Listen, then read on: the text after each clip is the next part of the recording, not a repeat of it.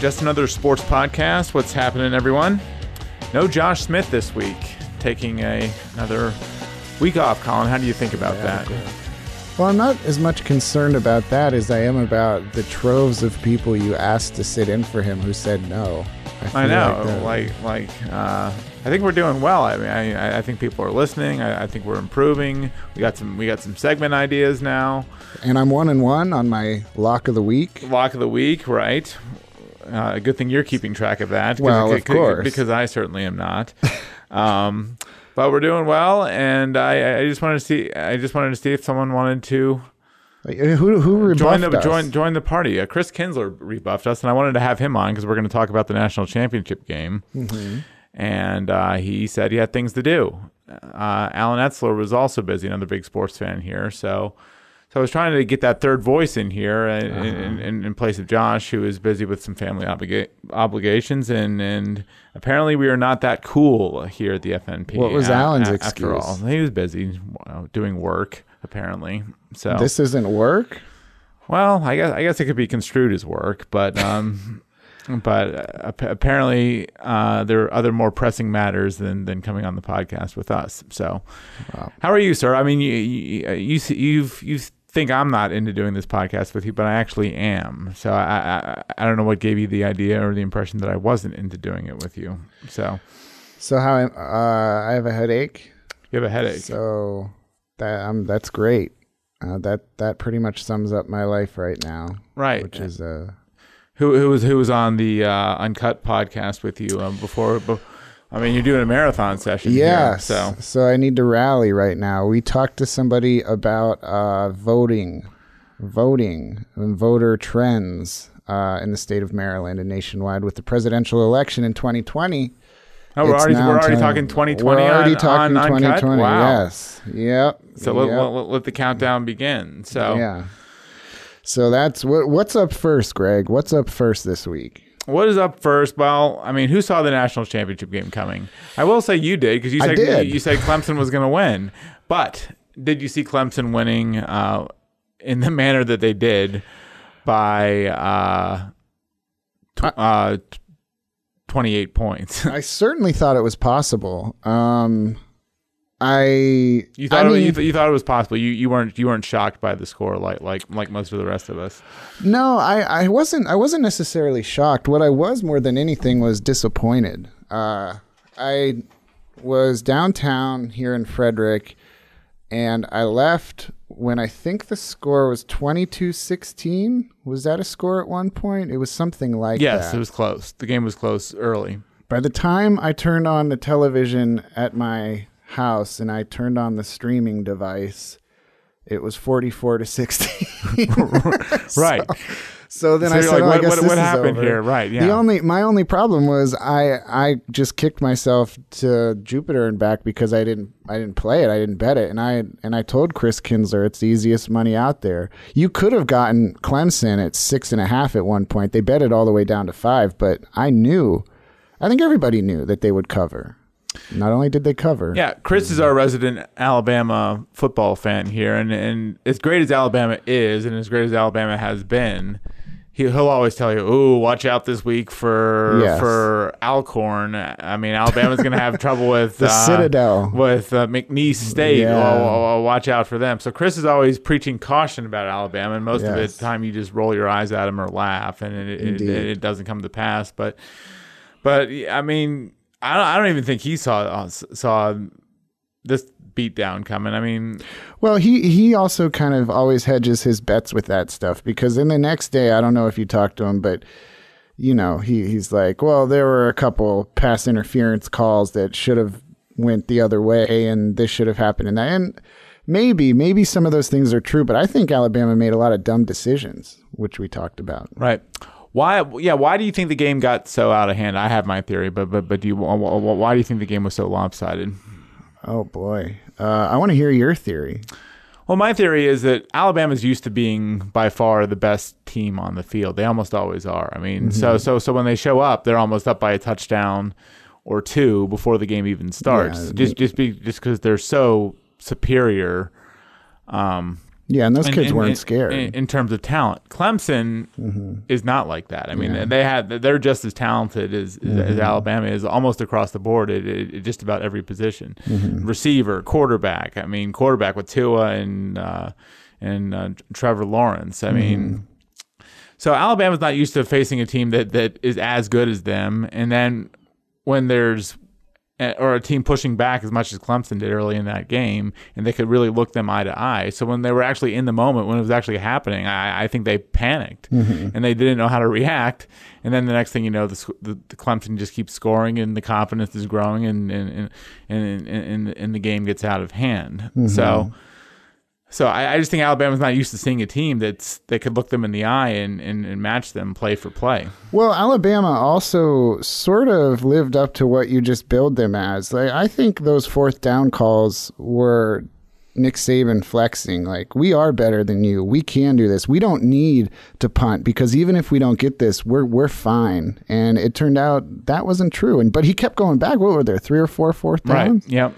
And it was almost like he was panicking, which is unusual. So, yeah, the biggest takeaway coming, the sort of second or third day story is we're going to get this again next year. Right. Well, I'm glad you said that. I'm glad you said that, because does college football have a problem in terms of, are people going to be interested in seeing this again or year after year? Because that's certainly the direction it's trending.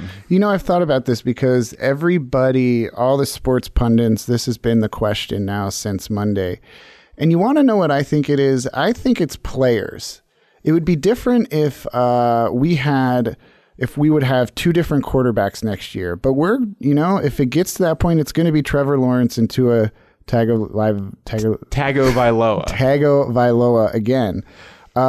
And now that we're becoming sort of familiar with both teams, and you have these emerging stars on both sides of the ball, both teams, I think that it will be good. I think that when you have that rivalry, it's like you don't think Warriors against Cavs, you think Warriors, or you think Steph against LeBron. Right. And now that we kind of have 2 superstars in college football going back at it on a collision course again, I think that'll be good. I think that'll be good for college football. What was proven was, for all the hoopla about, well, we need to have an 18 playoff or a 16 team playoff, something that I think I said I supported on this podcast last week or the week before.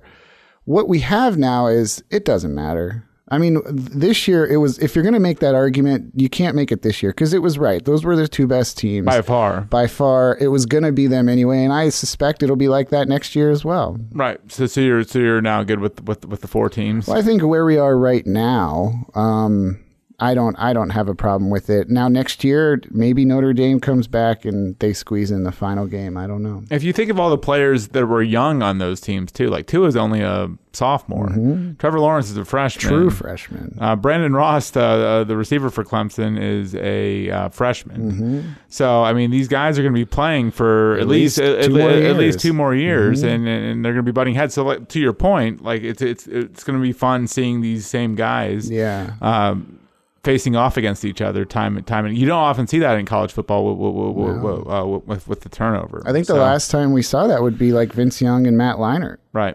When we knew that they had a couple years back to back. I think that was Nick Saban's worst loss, I heard, since losing to Alabama when he was LSU's coach. He was the Dolphins coach, probably the Dolphins coach too. But he just doesn't lose like that, and it was just a jarring thing to see, even though Clemson's a really good team, and I don't think anyone's shocked that they won. It's just the manner of how they did it. So, who do you think is favored next year? I was going to ask that. Clemson, I would say, just having done it, they've done it 2 out of 3 years now. They lose a lot though, so maybe upon thinking a little further about that, I'll hedge my bet. But it's so much easier for Clemson to get there, because they're in the ACC. The SEC is not as monstrous as it once. Well, you have Georgia, and you have good teams, but there was some stat, and I don't remember precisely what it was, but it was something like this. So don't at me. LSU had the fifth best recruiting class, this upcoming recruiting class. They have been ranked as having the fifth, but they have the fourth best in the SEC West. So of all the top recruiting classes coming in next year, SEC is going to be stacked. You're right. You're right. Alabama's road there is tougher because they could lose to Georgia in the championship game or LSU for example, when Alabama won the championship last year, they weren't even in the SEC title game. Yeah, I know, because they lost to Auburn, which knocked them out. So.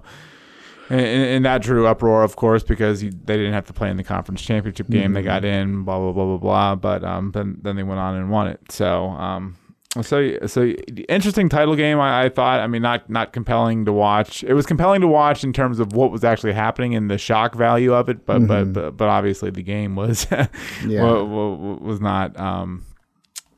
Not that close. No, and that hurts. It was electric. The first quarter was electric. The way the pick six and then Alabama. I mean, by the time there was 14 minutes left in the first quarter, it was 7-7. Right.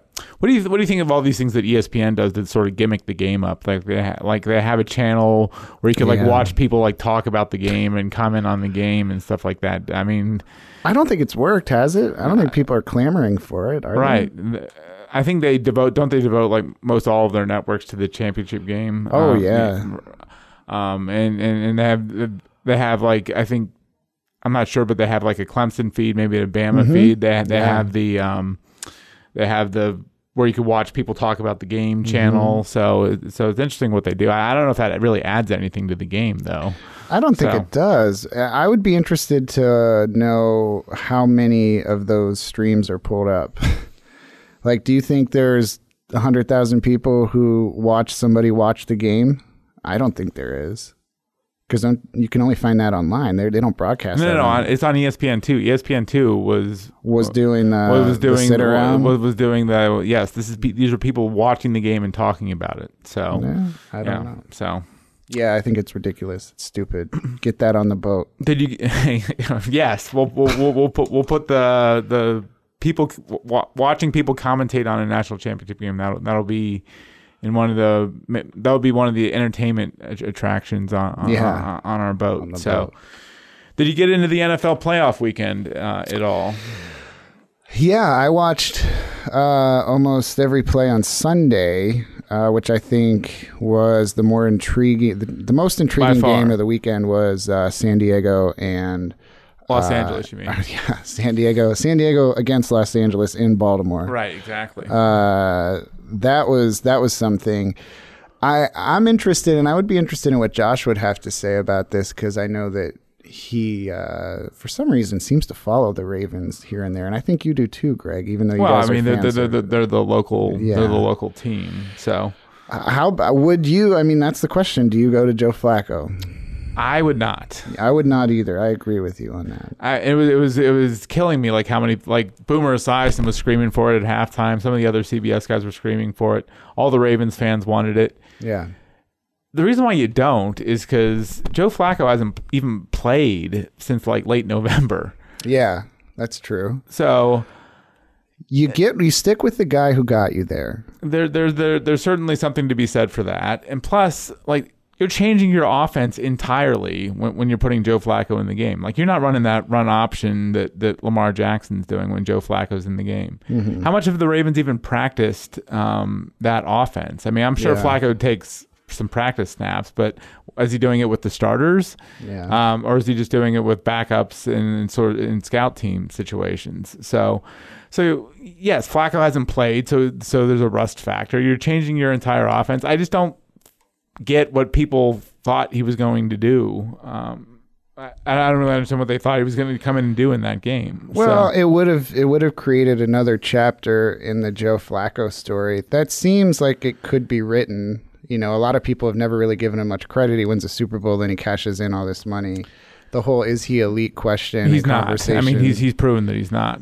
That's been something that you hear a lot of people constantly argue about. Right. So I could see him coming in that moment. Right. But why wouldn't you have gone to him? It's like I said, I think you stick with the guy who got you there. I think it's a good it's a good learning experience for Lamar Jackson. I really think that's his first playoff game. He looked like a rookie. He was a true rookie. You know, this he actually, what is he, 22 years old? I don't know, 23 maybe. He gets this out of the way. You know, they played a good team. They played a really good team in Los Angeles. And the comeback, I think, right there proves to you that it was worthwhile keeping him in. They made the game interesting again with 8 minutes left. And they did, yeah. I mean, the Chargers were getting a little nervous there at the end of the game. So, and the fumble, he fumbles a little too much, and the final fumble was, I mean, that's just tough. That's tough luck, you know?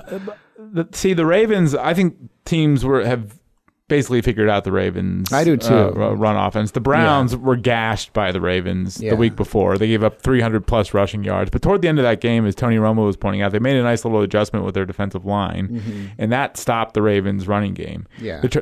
The Chargers basically used that blueprint to shut down the Ravens' running game. So as effective as that Ravens' running attack was, I always thought it was a bit of a gimmick offense that didn't have much of a shelf life. The teams were eventually going to catch on, and then what are the Ravens going to do at that point when Lamar Jackson is forced to beat teams with his arms? Yeah, with his arm, because I don't think he throws it. I don't think he throws it left-handed. Last time I checked, so.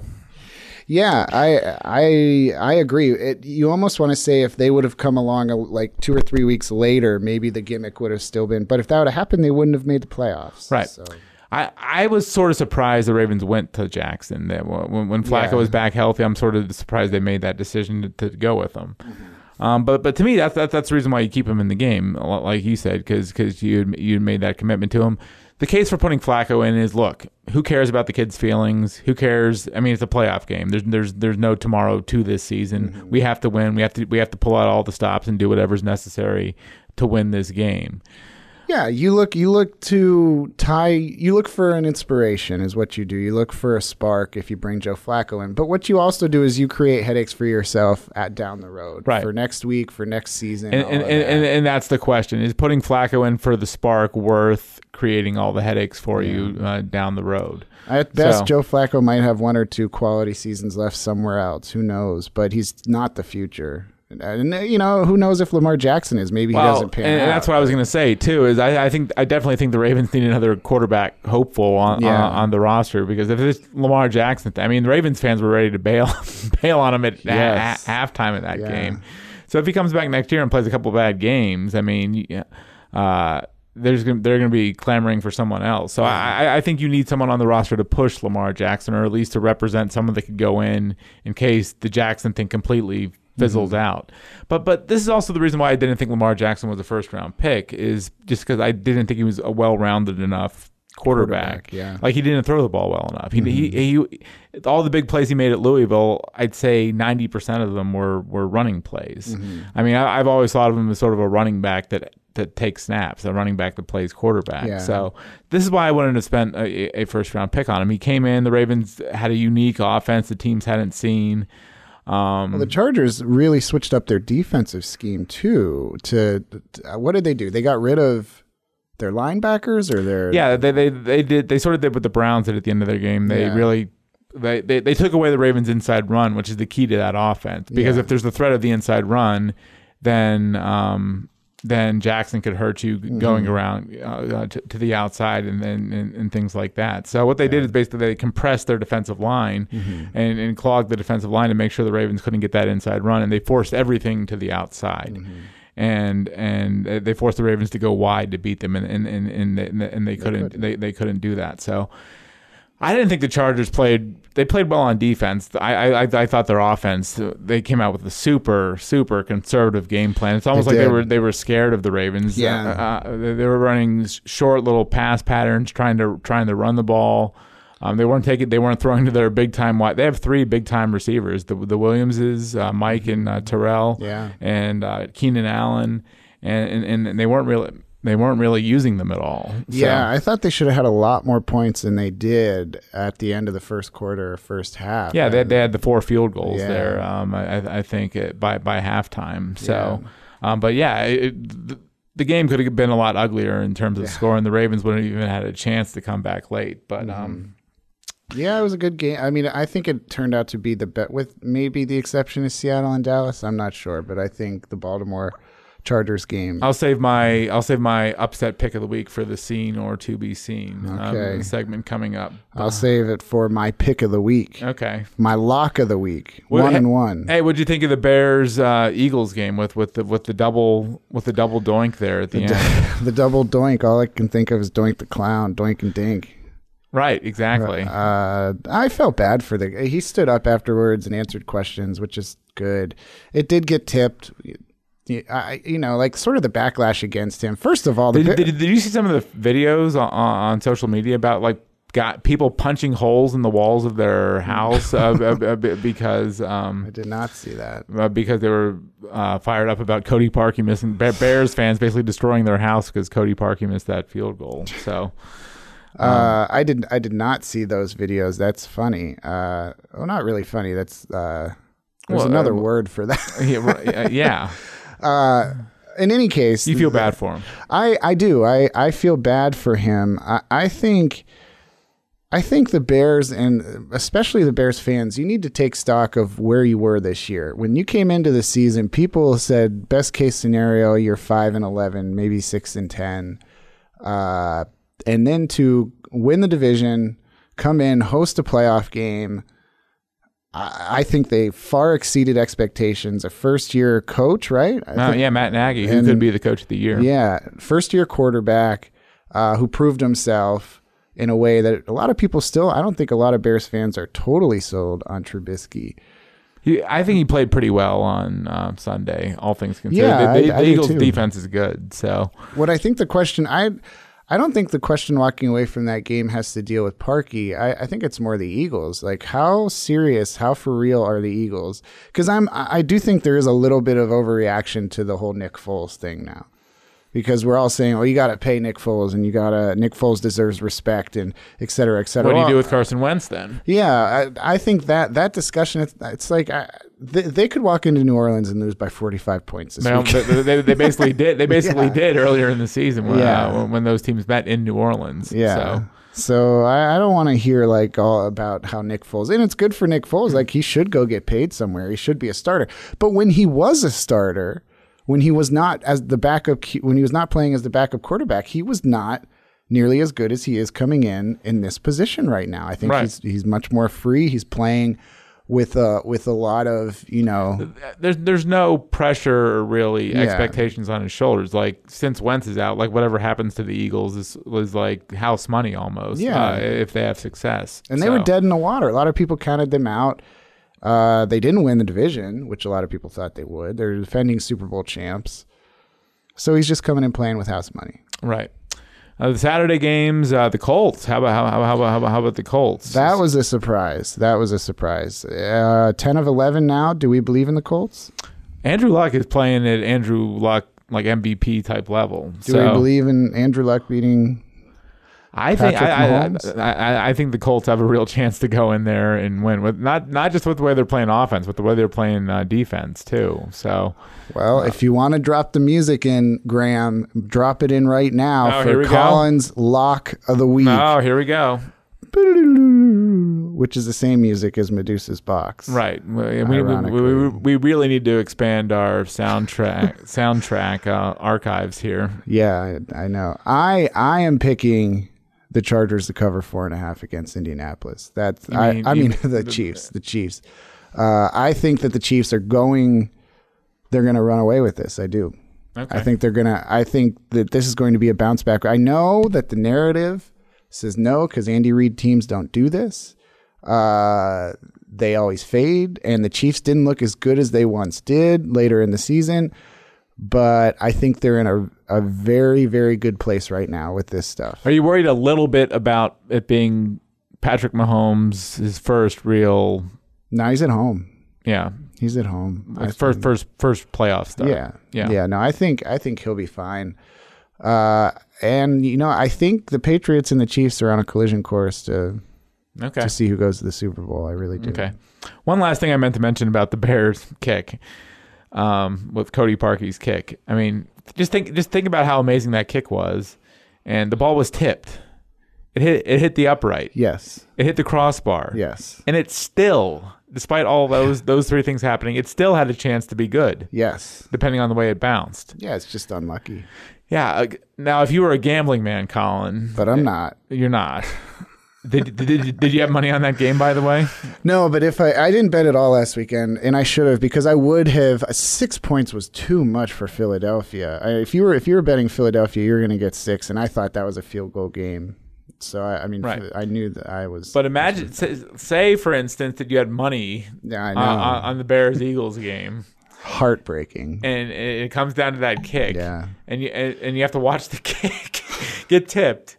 You have to watch the kick hit off the upright. And I heard someone said this earlier in the week, and I agree with it. It's pretty hard to hit the upright. I mean, like, it's much easier to miss the upright than to actually hit it. Yes. And then to go off the crossbar, and then... Depending on the bounce off the crossbar, it's whether the kick is good or not. I mean, That would have been a pretty heart-stopping moment for most gamblers, would it not have been? Yeah, if you played the money line and you took Chicago, that's a bad game to watch. But you know, those things happen in football and those things happen in sports. I've had a few bad beats in my gambling life.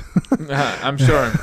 I love the Scott Van Pelt segment. Yeah, Bad Beats on his Sports Center. It's phenomenally done, and it's very entertaining. So, and it's amazing to me how often that sort of stuff happens. I almost had one 2 weeks ago. I took the Hawks, the Atlanta Hawks, over the Cleveland Cavaliers in the battle of who could care less, and.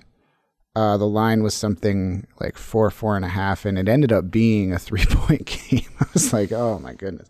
So, yeah. Right. That's that. Well, there's lots of other NFL news happening, Colin, including the fact that our teams now have new head coaches. So, yeah. Freddie Kitchens, what do you think? Freddie Kitchens, I'm a little nervous about it because he's never really been a coach before on any level. Mm-hmm. And then to start this season, he was the Browns running back coach. So talk about a meteoric rise to the top there.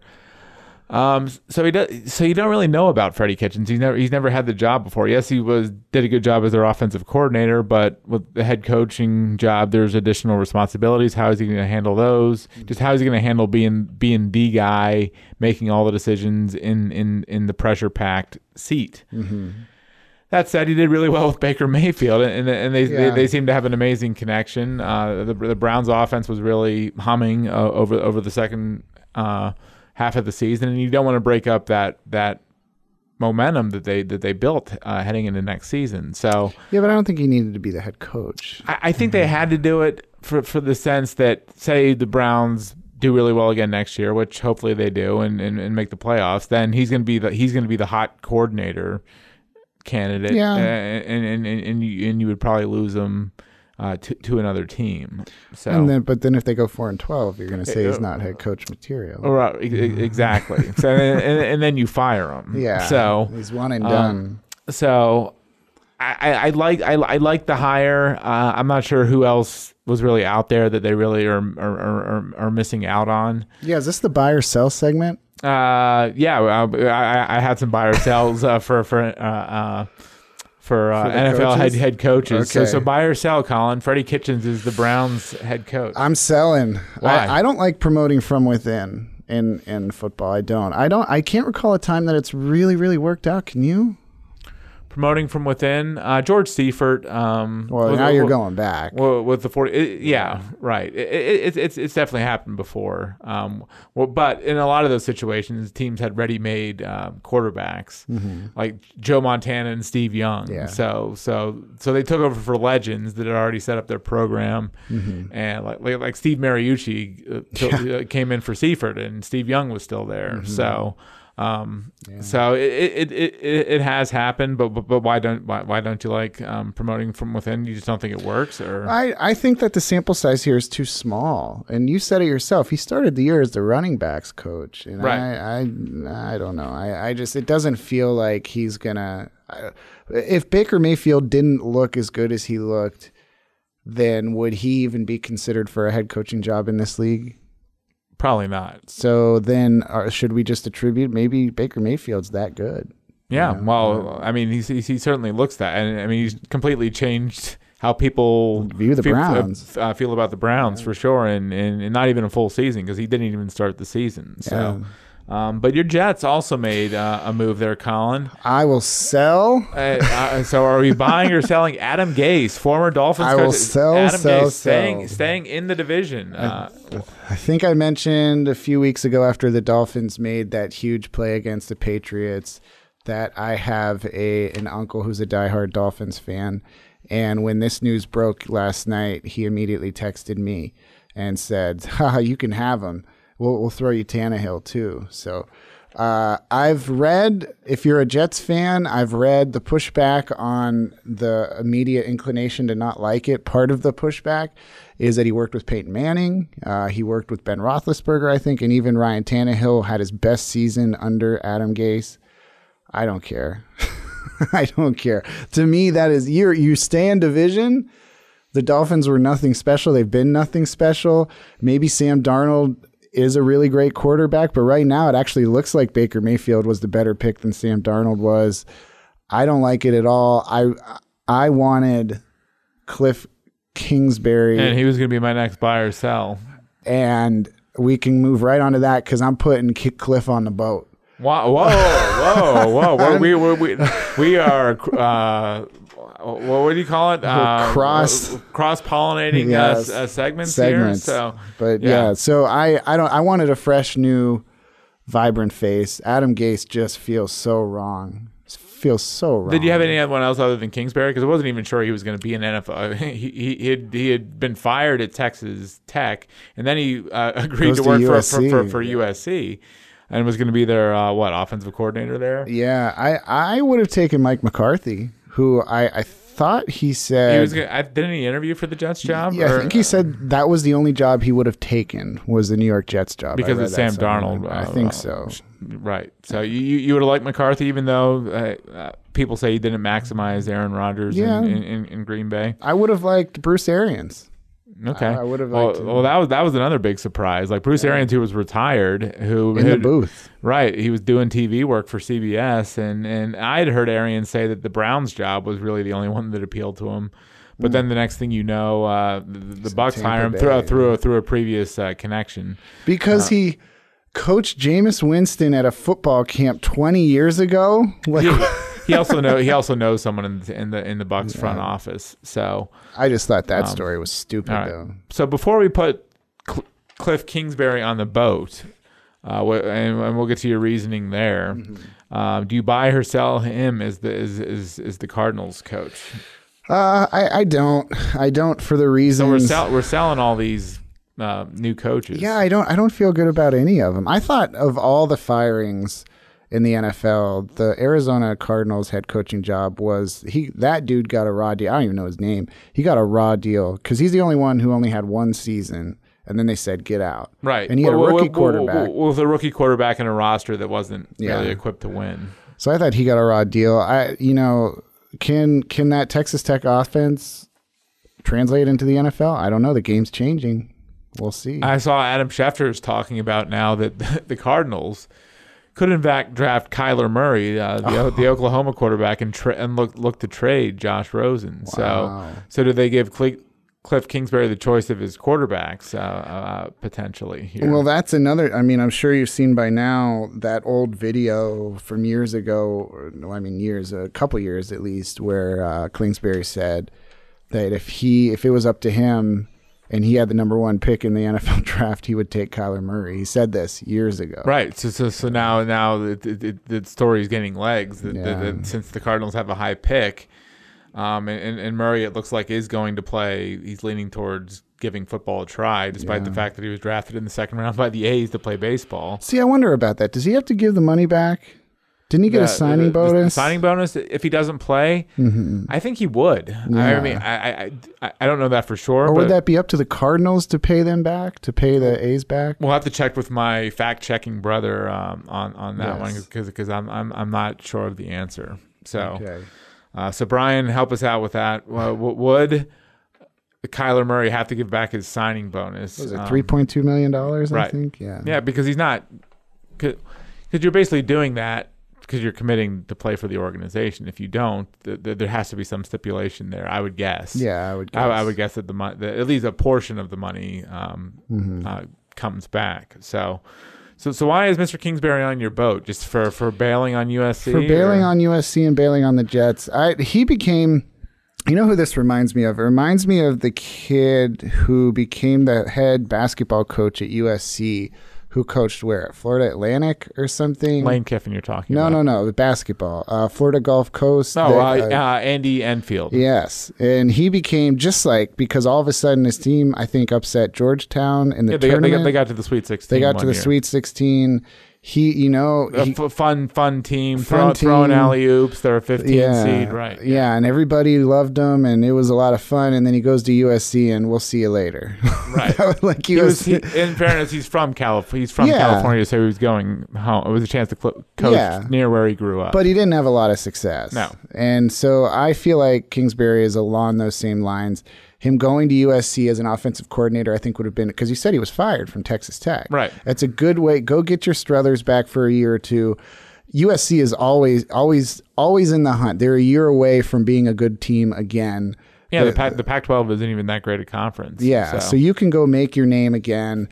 And then when something opens up, go do it. The fact that he had already committed to USC and then pulled that back to go take a job in Arizona, I just think that really... annoys me.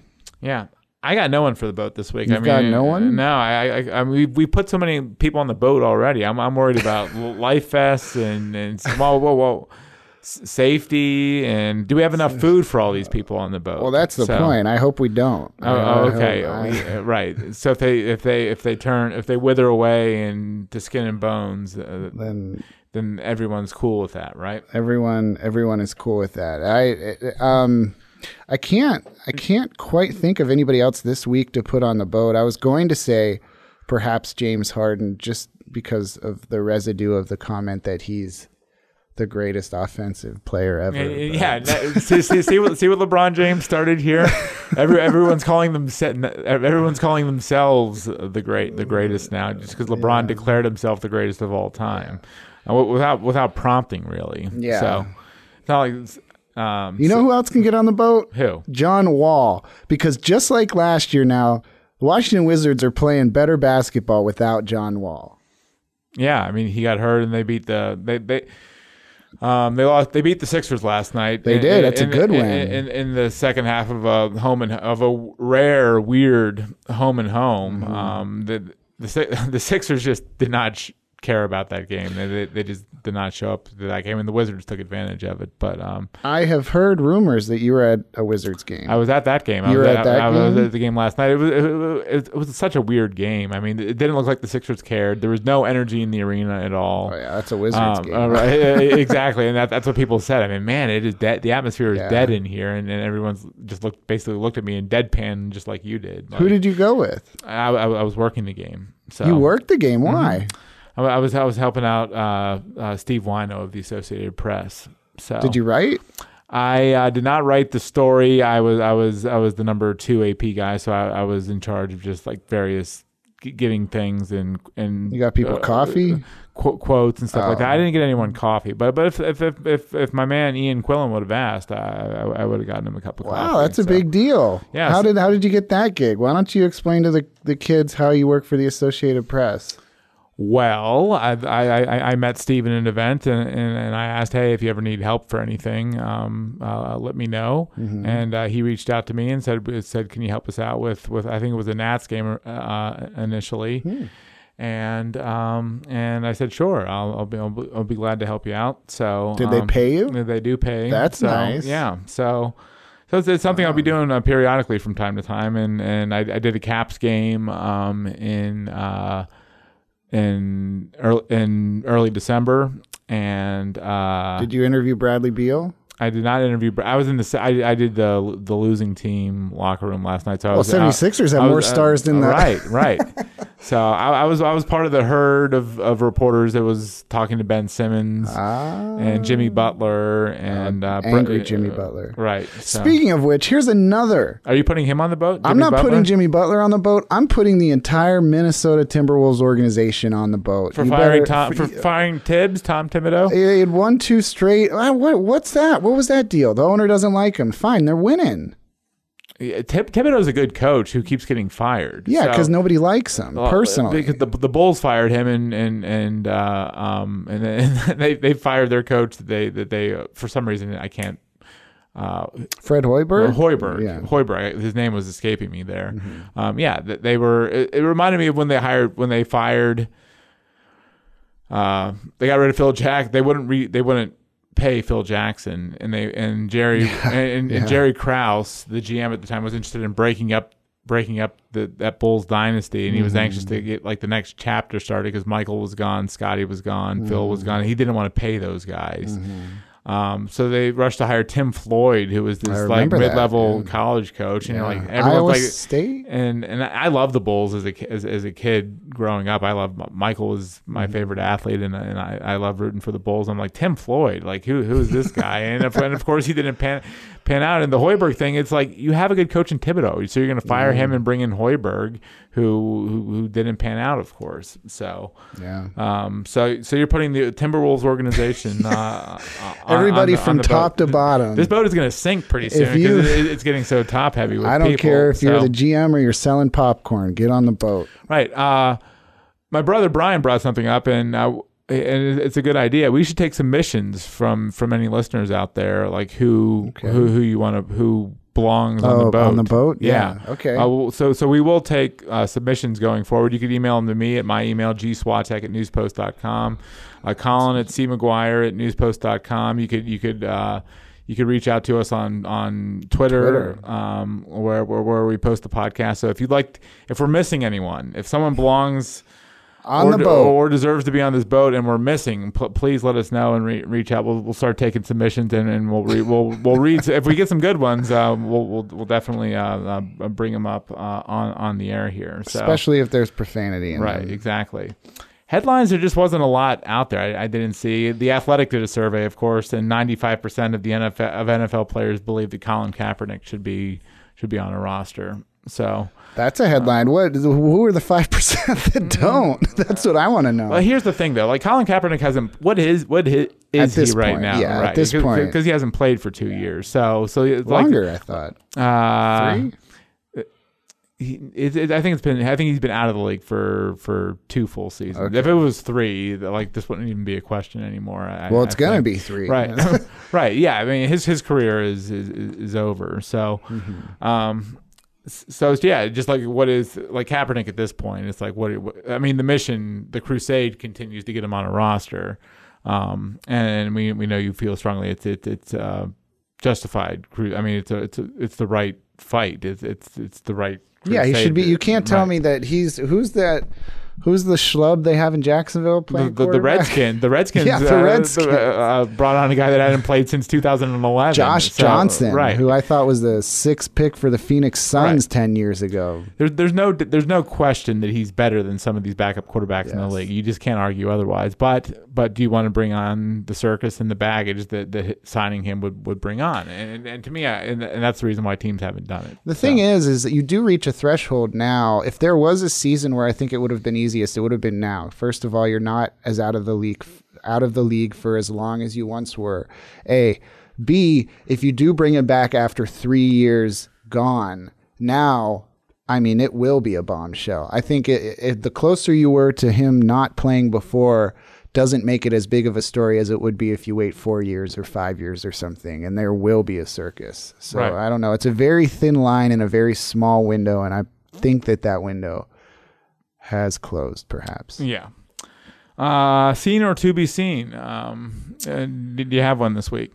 Well, of course. I think everybody should go watch the AEW rally. If you didn't watch that on YouTube. What is that? You don't know what the AEW is? I don't. All Elite Wrestling. Oh, yes. Well, is that, I heard some buzz about Chris Jericho with Chris that. Chris Jericho snubbed the WWE and joined up with the AEW. Why do you think he did that? I've read a lot of reasons, one of which Chris Jericho had a cruise this year, a rock and roll cruise. Yep. And he wanted to bring some NXT talent on the cruise with him, and WWE wouldn't let him. So he's pretty sour so he's sticking it to the man. Yes. He's sticking it to Vince McMahon. Sticking it to Vince McMahon. And there's rumors that Goldberg might be going to that same organization. Yeah. Goldberg's like 50 plus, and he had a recent run in the WWE. I know, yes. And he was recently inducted into the Hall of Fame too. So that's right. Can you imagine Goldberg after getting inducted into the WWE Hall of Fame, going with the Renegade organization? So they also hired Billy Gunn. Yeah, who was a talent scout or advisor, and going to be a booker, an agent. Backstage. What do you think of the McMahons coming back in force on TV? Yeah, the star power worked for a week or two, but they haven't really made any changes. They promised change, right? And they haven't really made any changes, so that's kind of stupid. I am looking forward to the football though. Yeah, here comes my upset pick. Well, I guess upset. You're going to take the Colts, aren't you? I'm going to take the Los Angeles Chargers. Against the Patriots to beat the Patriots this week, and that is the game I'm looking forward to the most. I think the Chargers, as I think I've said here before, are the best team in the league. They have a great roster. I think it's better than the Patriots roster significantly. I think they played poorly in Baltimore and still won. They look inspired last week at the end of the game when Philip Rivers. I watched the interview. I don't know if you saw it. Yeah, he looked like, man, they are. They're on a mission. That guy's got some energy, man. He does with 9 kids. So, So I'm going to be seen as well. Colts. You got me saying Colts, Chiefs, Chargers, Patriots. I'm going with the Chargers. Do you want to go through the 4 games and we can do some that. Picks? So the first game of the weekend is Chiefs Colts. You like the Chiefs, and you're not buying. You're selling, Colin, all of this hype about the Colts. I think it was a nice run. Yeah, I do. The Colts are back. Andrew Luck is back, which is good. Mm-hmm. But I don't think they're going to get past the Chiefs. Okay, I'm going to take the Colts in this game. Okay. I'll take the hot team playing the team that has a first year playoff starter. And had the week off. I think that bye is becoming more problematic for teams. That's true. Because you have had a week off, so you haven't played in 2 weeks, and you're playing a team that just won and has momentum. So the night game is the Rams with Ligonior's own Rob Havenstein playing right tackle against the Cowboys. Who do we like in that one? Do you want to pick against the spread? No, because that. To me, is a fruitless exercise because I'm horrible against the spread. So. Well, the line is 7.